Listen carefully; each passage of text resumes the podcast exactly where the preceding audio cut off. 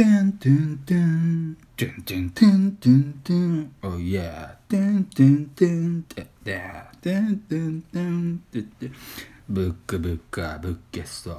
Yeah てってんてってんてんてんてんてってん。ブックブッカーブッケスト。てんてんてんてってんてんてんてん。てってん本読まねば読まないななてんてん。てんてんてんてってんはい、てんてんてんえー今週も始まりましたオログラムマッシュですてんてんてん本は読まないとなんとかなんでマロです。よろしくお願いします。お願いしますラップっす熱っ。ラップっす。ラップっすね今のね。ちょっと喉が。ブいやー。ブックブックいやなんか俺にラップできんのかなと思って。お自分を信じてやってみた今。はい。どうでした？なんか。違いました？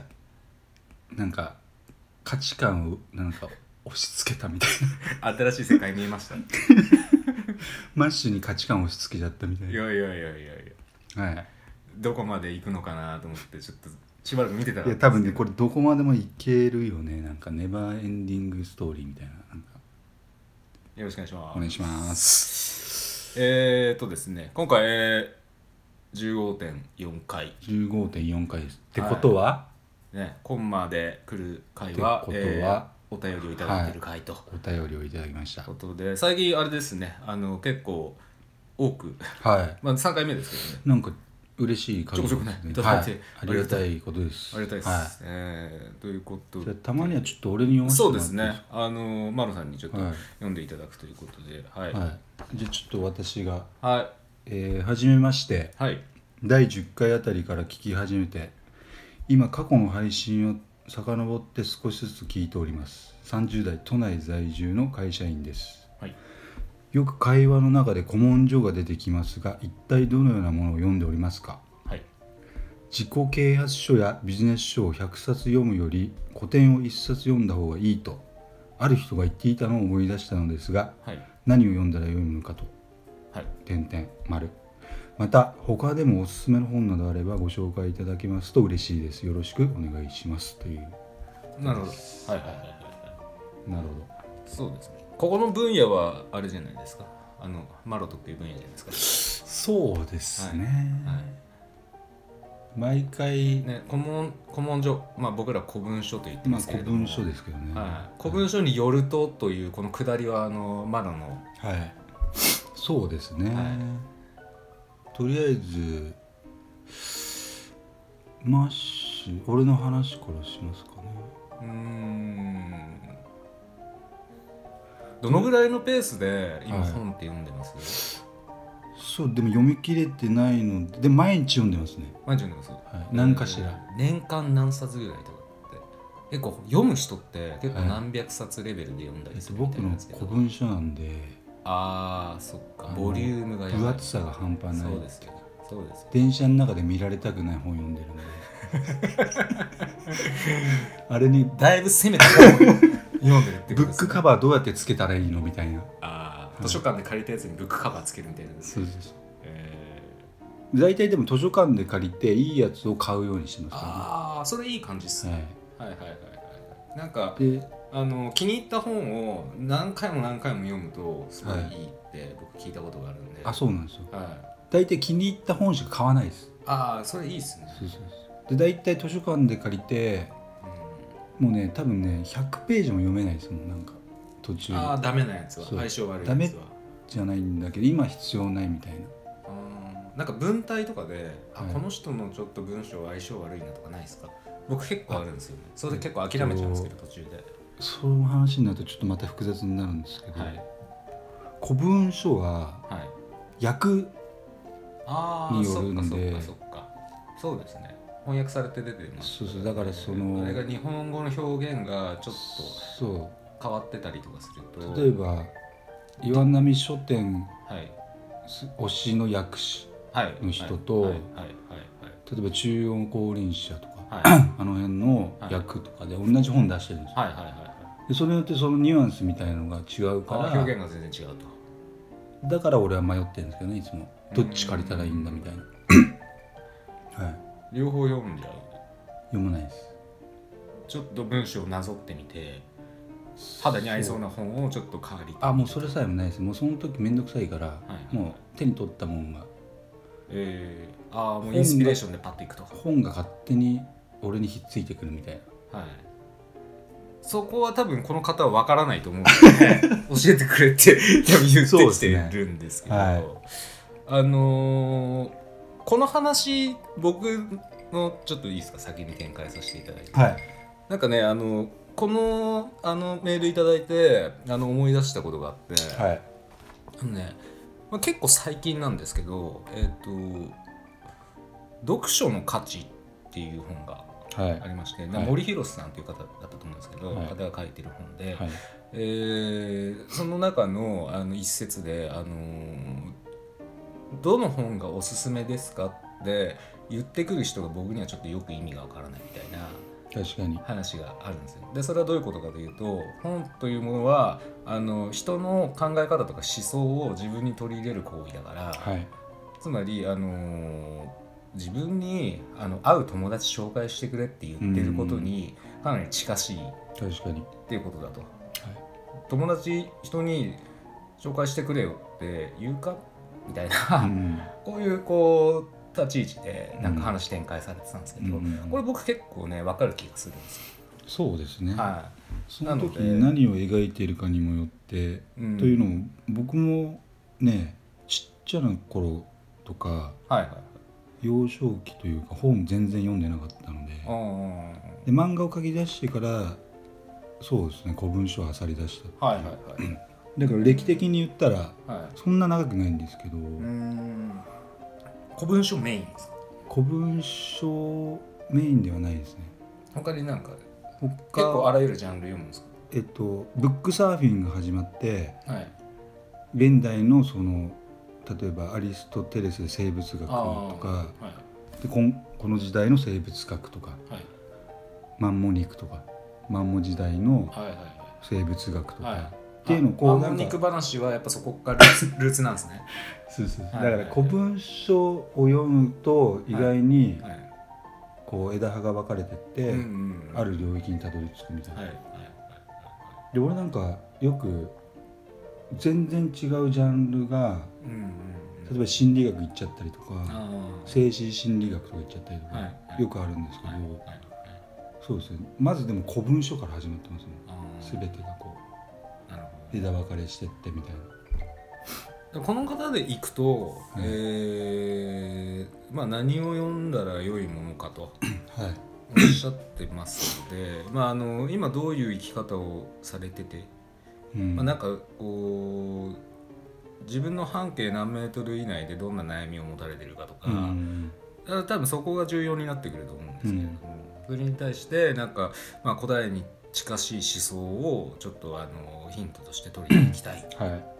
ということで、ね、選びに行けばいいのかなって。で一回読み出すと僕もそういうタイプなんですけど一回読み出すと、なんて自分は無知なんだっていうことだらけで、はい。であ知らないこれ知らないわあれ知らないわって本の中でいっぱい出てきてでそれに対してその別の見識を取りに別の本を読んで、っていうことがずっとこう永続的に連鎖していく、うん、だからブックサーフィンってやつなるですね。流れですよね。はい。はいはいはい。でもちょっとマロいつぶち込もうかなと思っててはい、うずうずしてるんですけど、はい、してますね。はい。こう体が前に来てるんですぐわかるんですけど。いや。はい。そのわかりました。はい。いやあれなんこの100冊読んだ方がいいかとか。ああ、自己啓発書やビジネス書。書いてありますけど、うん。でそのロジックをちょっと今説明しますけど、はいはい。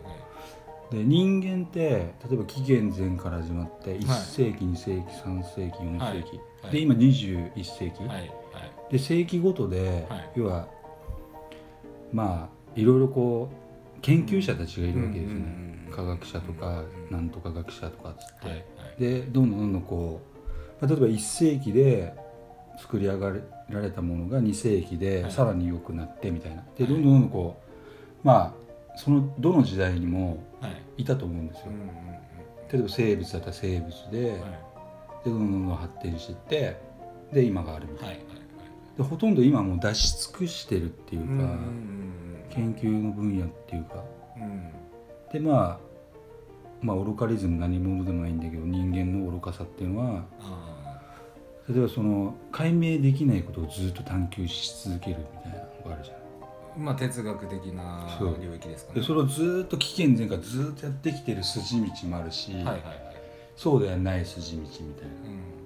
うん。っていうのをもう全部もうこうやってきてるわけですよはいはいね、で大体啓蒙書とかはい。な何を読んでそれを基盤にして多分はい。書いてると思うんですけど、はいはいはい。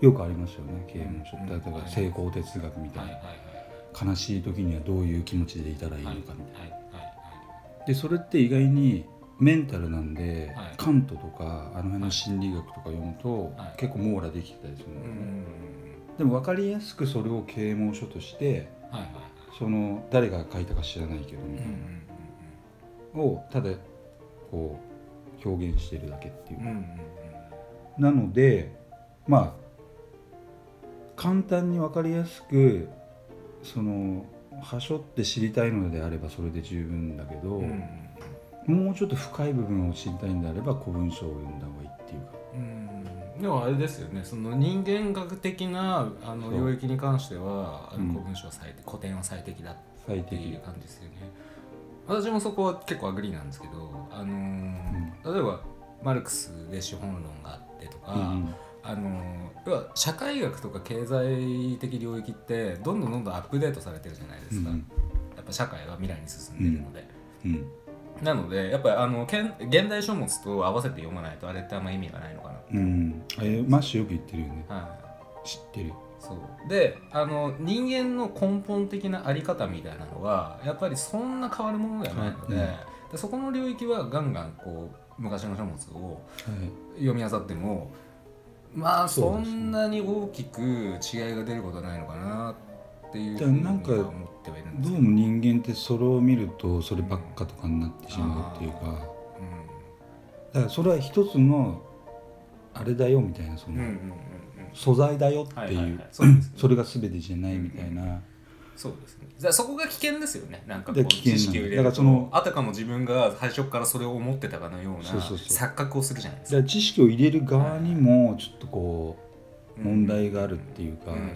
その全てを例えば宗教とかもそうだはいはいけどさ、はい。だから自分の感性と一回照らし合わせてそれが果たして本当にそうなのであるかっていうそうそうそう己と会話をする作業をしないと危険だということですよ。だからちょっとなんかすっげえ真面目っすね。いや俺さなんやばいやばい真面目みたいな。なんか面白いこと言うのかなと思って全然違ったいやいや僕も期待してたんですよ。逆 逆に。今日来ねえなみたいな。おかしいなみたいな。っ来ねえって。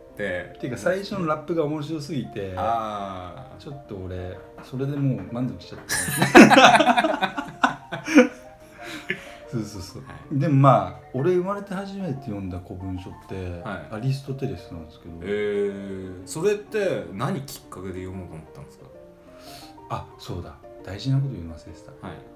世界の名著っていうのがあるじゃん。はいはいはい世界の名著シリーズ、はいはいはい。はいあれをね全部読もうと思ったの。えー、あまだ5冊ぐらいしか読んでないけ いやでもまあ5冊読めばど、ね。バラモンバラモン書。うーん。あなんかいろいろナンバリングされてて1からこう60冊ぐらいあるんだけど、うん。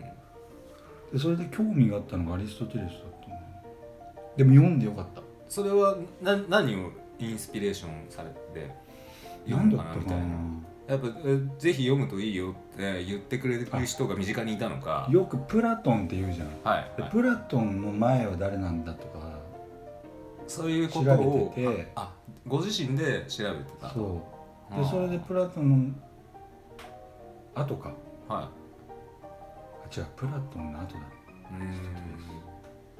でソクラテスプラトンアリストテレスとかの順だと思うんだはいはいはいはでそれぞれ考え方っていうかそのいうん。組みほどき方が違うわけよも物事のまあ倫理学ですからね。そう。で、はい。どっちかというとアリストテレスが多分哲学者。生物っぽいっていうか、うん。なんかそうです。ちょっとよくわかんねえな。いやいやいやいや確かに哲学ってあの人によって切り口が全然違うので、うん、だからその100冊読むよりは1冊まあ、うん。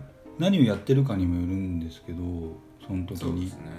だからまあ古典はねなんか、まあ、自分が置かれている生活とか、まあ、あの議題うんうん。人生の議題において近しいものをパッと手に取っていいと思うんですけど、ね。うん、で他はねもうもっとなんかすごいカジュアルにどんどん本を手に取ると僕はいいと思うんですけど。ね。なんか小説とか読みやすいじゃないですか。ね。僕最近小説読むんですよ実は。小説って実は苦手だったんですよ。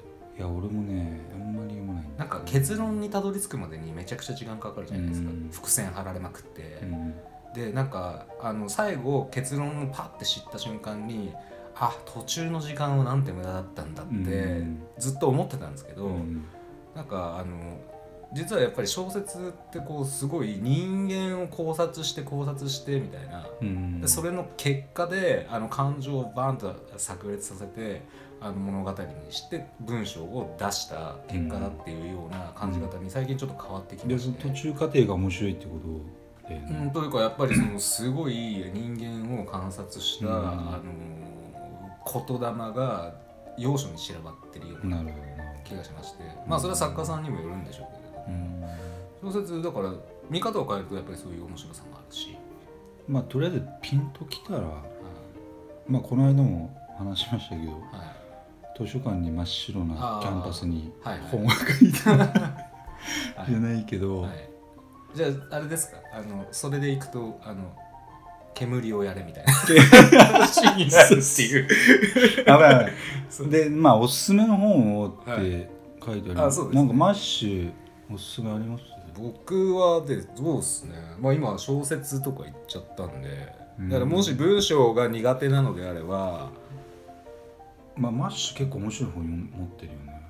ぼっこちゃんとかどうかな知ってます？星新一さんです、はい。ぼっこちゃん。ショートショートなんですけどだからあの短編よりもさらに短いやつで,、であのアンドロイドのなんかこうなんなんだろう店員さんかなんかがいてみたいなはい。ちょっとあの関係をこじらしちゃう話なんですけどすっごい面白いんで、へえこれ読んでないなそれ。うん。それ小説か。超超あの超短編小説。ショートショートっていうあの分野ですね。だからこれ読みやすいと思うんで。うん僕のおすすめはその世界の名著シリーズのはい自分でピンときたやつ、はいはいはい。あの誰でも揃ってますもんなんか。なんか文章に慣れてないと難しそうですけどね。ああれ俺はねどっちかっていうと読みやすかったんだ読みやすいですね。小説より読みやすかったんああやっぱ適性が適性がねあるんですよ。適性が。読んでみて打ってきたらやめればいいしみたいな、あそうですよね。それにはやっぱり図書館が最適だと。そういうことですね珍しくあの真面目な回にマジ何の笑いもないみたいな。ですけどね。やばいね。やっぱちょっとあのラップ出落ちみたいなラ感じップが面白すぎてはい。まあチェケラッチョみたいな、はい。たまにはこういうはい週もあってもいいかなみたい。なはい、じゃあこんな感じですかね。はい、はい。じゃじゃあ今週もありがとうございました。あすみません。はいありがとうございます。失礼します。今週もオログラムをお聞きいただきありがとうございました番組へのご意見ご感想はホログラムのホームページよりお問い合わせください。また来週もお楽しみに。